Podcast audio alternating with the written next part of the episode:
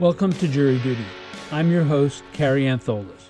This season of Jury Duty explores the trial of Kyle Rittenhouse, who was charged with the reckless homicide of Joseph Rosenbaum, the intentional homicide of Anthony Huber, and the attempted intentional homicide of Gage Grosskreutz. As Rittenhouse was the undisputed shooter of all three men, his legal team argued that the shootings were in self defense. In our last episode, we began an examination of the September 17, 2021 hearing, at which Judge Bruce Schroeder denied the prosecution's motion to admit evidence regarding the defendant's state of mind prior to the killings, and his later affiliation with the extremist group known as the Proud Boys. In this episode, we explore the motions presented by the defense in that same hearing. That's coming up after the break.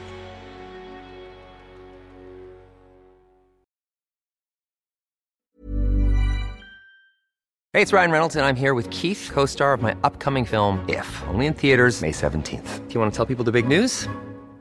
All right, I'll do it. Sign up now and you'll get unlimited for $15 a month and six months of Paramount Plus Essential Plan on us. Mintmobile.com slash switch. Upfront payment of $45 equivalent to $15 per month. Unlimited over 40 gigabytes per month. Face lower speeds. Videos at 480p. Active Mint customers by 531.24 get six months of Paramount Plus Essential Plan. Auto renews after six months. Offer ends May 31st, 2024. Separate Paramount Plus registration required. Terms and conditions apply if rated PG.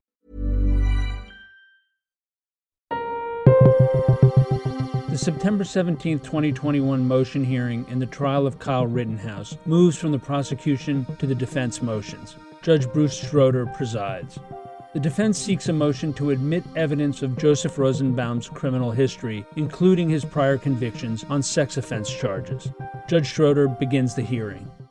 Motion to admit evidence. That is evidence of uh, whether, because Joseph Rosenbaum had been convicted of uh, child sex offense and went to prison for it, I guess, three, t- three different times. Um, you can start talking with an extreme bias towards denying your request. Understood, Your Honor. Okay. After acknowledging Judge Schroeder's warning of the steep hill he faces, Rittenhouse's lead defense attorney, Mark Richards, argues why Rosenbaum's criminal status is relevant to the case and should be admissible. Your Honor, his status as a felony offender is relevant in this case because based upon the facts of that evening and his conduct. When Mr. Rosenbaum was on the scene on the 25th, he made threats to numerous people, including my client and Mr. Balch, where he specifically said, If I get you alone, I'm going to kill you. And that happened earlier in the evening. It's reported. I received that in discovery from the government, from an FBI agent who interviewed Mr. Balch. Mr. Rosenbaum made other threats about not being afraid go back jail. He stated, I just got out that day, which was overheard by my client. And ultimately, what ends up happening, and it's on the video, my client is walking down the street, Sheridan Road, towards what I would refer to as car source three, where the first shooting occurs. As he's walking down that road, Mr. Rosenbaum becomes aware of Kyle. He has been called and asked to go there to potentially put out fires that people are starting at that location. He asks for. You Uh, say he, you're talking uh, my about client. accused. Okay, go ahead. Richards begins to walk the judge through his narrative of the sequence of events that occurred on Sheridan Road on the night of August 25th, 2020. Richards describes a fire burning in a dumpster and asserts that his client, Kyle Rittenhouse, was looking for a way to help put the fire out. he asks for a fire extinguisher from the gas station at the corner of 60th and Sheridan Road. Somebody provides him a fire extinguisher. He takes off in the direction of 63rd and Sheridan Road, car source number three. As he's going to that location, Mr. Rosenbaum and Mr. Ziminski are seen on video behind him and in front of him. My client starts off behind him, goes past them. As my client passes Mr. Rosenbaum, Mr. Rosenbaum has his face covered with his shirt in a ninja type mask, not a COVID mask. It has over the top of his head and a slit for his eyes, hiding his identity. As my client goes by him, there's statements of get him, kill him, things like that. Whatever is said is it's in dispute, but there's something clearly said. As my client is aware that he is being chased, he's also being followed by a reporter by the name of Richard McGinnis. As he's being chased, McGinnis follows him. My client runs into the lot of Car Source 3. Right before he enters the lot, he's being chased. He drops the fire extinguisher so that he can get away faster, I would submit. As he gets into the middle of the Car Source 3 lot, Mr. Rosenbaum continues to follow, chasing him. He throws something at him, which has now been determined to be a metallic type bag. You see it clearly in the video. Mr. Rosenbaum fires at my client. There's evidence that there was something in that bag that was removed before it's recovered by police, also from a statement from, I believe it's Mr. Balch. My client turns around, addresses Mr. Rosenbaum, still being followed by Rosenbaum and Richard McGinnis off to the side. Turns around when Mr. Rosenbaum does not stop, even though he's pointed a firearm in his direction, and begins running away further. And he's looking over his shoulder back at Mr. Rosenbaum, who continues to advance. Richard McGinnis states that Mr. Rosenbaum continues to run at Kyle, even though Kyle is now addressing him and pointing a firearm in his direction. Mr. McGinnis states that he lets out, as he describes it, a blood curdling scream yelling the F He word. being, Mr. Rosenbaum. go ahead. The prosecution has alleged a significantly different narrative for the series of events leading to Kyle Rittenhouse's firing his weapon. However, even if the parties were to stipulate to the facts as asserted by Richards, the defense would still face a challenge in establishing the relevance of Mr. Rosenbaum's criminal record to Kyle Rittenhouse's perception of threat. Richards tries to overcome that challenge. My client, as he's jumping towards him, fires the four shots, which take less than one second, hitting Mr. Rosenbaum. Your Honor, Mr. Rosenbaum had the will, he had the intent, and he had stated what his motive was to take somebody who he believed as a threat who had put out fires that he had been starting, had been stopping them from burning down buildings, and now was his chance. Mr. Rosenbaum, because of his status as a convicted felon, is unable to lawfully possess a firearm could not purchase a firearm. He saw this as the opportunity to possess a firearm and take care of what he believed was a threat or a problem to the rioters, not demonstrators, rioters, which Mr. Rosenbaum was. It's highly probative. It explains why Mr. Rosenbaum possibly didn't bring his own gun, why he was seeking to get the gun from my client. And that isn't my client's words. My client would testify to that, but it's an independent witness who the government has listed as a complaining witness, Richard McGinnis, who says he was going for Kyle's gun.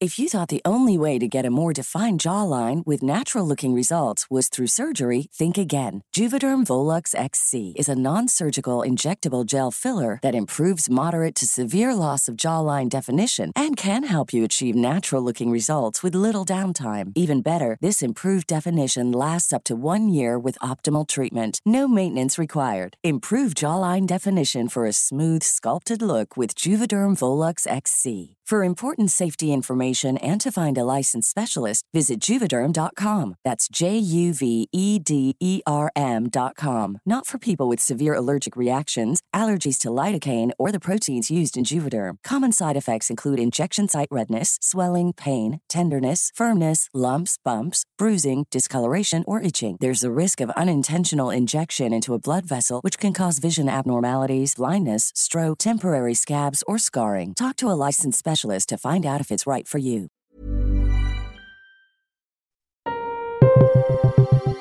Judge Schroeder responds to defense attorney Mark Richards' motion for the admissibility of Mr. Rosenbaum's criminal record by circling back to an assertion made by Richards early in his argument regarding a statement Rosenbaum made to Rittenhouse about being recently released from jail. Did you say uh, when you began that there is a witness who reported hearing Mr. Rosenbaum say he just got out of jail that day to the accused? Yes, he said he was announcing it to the people at Car Source 2 where my client was in the property. And it wasn't jail. He had gotten out of a mental institution. What is the evidence, I think. Well, the, yeah, I, what he was, what institution he was in was not important. What the defendant, excuse me, what the decedent allegedly said is the important thing. He allegedly said what? he said, words to the effect, I just got out of jail today. I'm not afraid to go back. Sensing that the judge's initial skepticism of the defense motion may be softening, prosecutor Thomas Binger seeks to rebut Mark Richards' assertions. Judge, there are a lot of people out there commenting on this case that um, are happy that Kyle Rittenhouse killed a pedophile. Um, and that's the danger here. We don't want the jury to make a determination that somehow this was justified because it got one child molester off the streets. Uh, that is not what was going on here. I want to clarify that Kyle uh, Rittenhouse knew none of this, knew none of this at the time of this incident. And I agree with you on So- all of what those so points that- that you're making. I guess I'm struggling with, and as you recall, I started by saying that I was had extreme bias against the defense position. Uh, but I'm struggling now a little bit because I'm hearing about this statement allegedly made by Mr. Rosenbaum about having just gotten out that day and not afraid to go back. If that is in fact uh, testimony that's going to be offered at the trial, um, it does put a different light on it. Binger responds by challenging the plausibility of the defense narrative about Mr. Rosenbaum's statements and motivations. With regard to the motive that Joseph Rosenbaum had that evening when he confronted the defendant, because that's where this really goes to. The defense wants to argue that his motivation in confronting the defendant was, among many other things, which counsels just detailed, uh, a desire to obtain the defendant's gun because Mr. Rosenbaum couldn't get the gun any legal way. That is really what this is. How plausible is that motive? First of all, we have no evidence that Joseph Rosenbaum wanted a gun that night. None whatsoever. No one is going to testify that he ever tried to get a gun since his last felony conviction, that he ever said he wanted a gun that night, that he ever said anything about wanting to get armed that night. There is nothing in this record as to him saying anything about his motivations with regard to a gun. Binger then takes on the overall narrative about the sequence of events laid out by the defense. Second of all, counsels acknowledged everybody had guns that night. In fact, earlier in this hearing, counsel referenced a racist statement that Mr. Rosenbaum said. That is on video. Everybody's seen it here in, in the court. And it's clear Mr. Rosenbaum is walking up to individuals that are similarly armed to Mr. Uh, Rittenhouse, that are openly carrying AR 15 style assault rifles slung around their shoulders. He gets in their face and he is challenging them. This happens on the videos. Now, does Mr. Rosenbaum at any point reach for anyone's gun in that situation? No. Does he try and take it away from anyone? Does he say, let me have that gun? Does he say anything about a gun? No. So I posit, Your Honor, that if Mr. Rosenbaum showed up randomly in Kenosha that night after having been released and decided, this is the night of all nights, I need to go get myself a gun because I can't buy it at the store, if he really wanted to steal it, he had the entire evening to steal it from countless people. To, to say that, that the best way for him to go get a gun that night is to approach an openly armed individual carrying an assault rifle slung around his shoulder and take it from him by force, it strains credibility, Your Honor. Now, in their motion, the defense has suggested that there's some evidence Mr. Rosenbaum was reaching for Mr. Rittenhouse's gun. Now, they didn't mention that here in the hearing, but it's in their motion. Well, let's talk about the circumstances of that interaction. Yes, it is on video that at some point Mr. Rosenbaum is running through the 63rd Street car source, chasing after Mr. Rittenhouse. He throws a plastic bag. It's not a metallic bag, it's a plastic bag uh, towards Mr. Rittenhouse, which lands harmlessly 10 feet behind Mr. Rittenhouse as they're running. that. I've read that.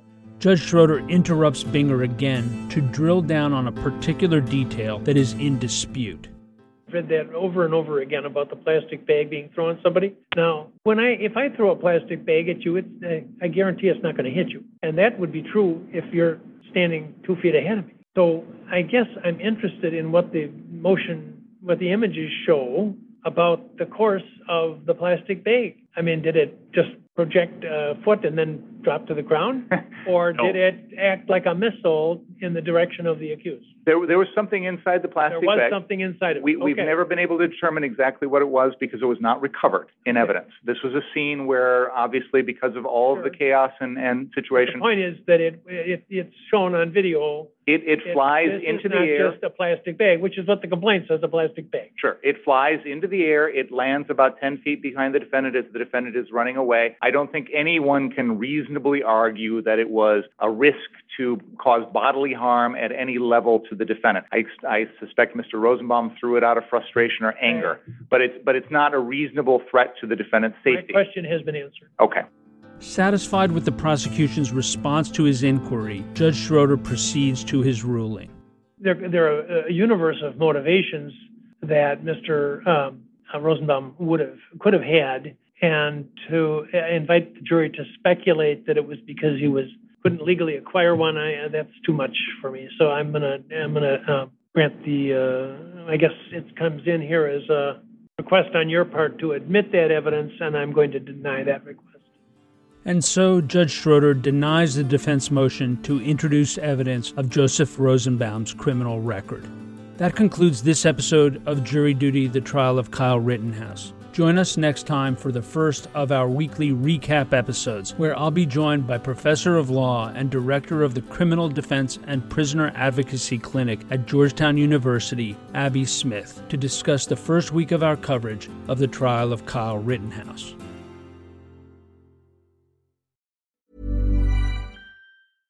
Imagine the softest sheets you've ever felt. Now imagine them getting even softer over time. That's what you'll feel with Boll and Branch's organic cotton sheets. In a recent customer survey, 96% replied that Bowl and Branch sheets get softer with every wash. Start getting your best night's sleep in these sheets that get softer and softer for years to come. Try their sheets with a 30-night guarantee. Plus, get 15% off your first order at bollandbranch.com. Code BUTTERY. Exclusions apply. See site for details.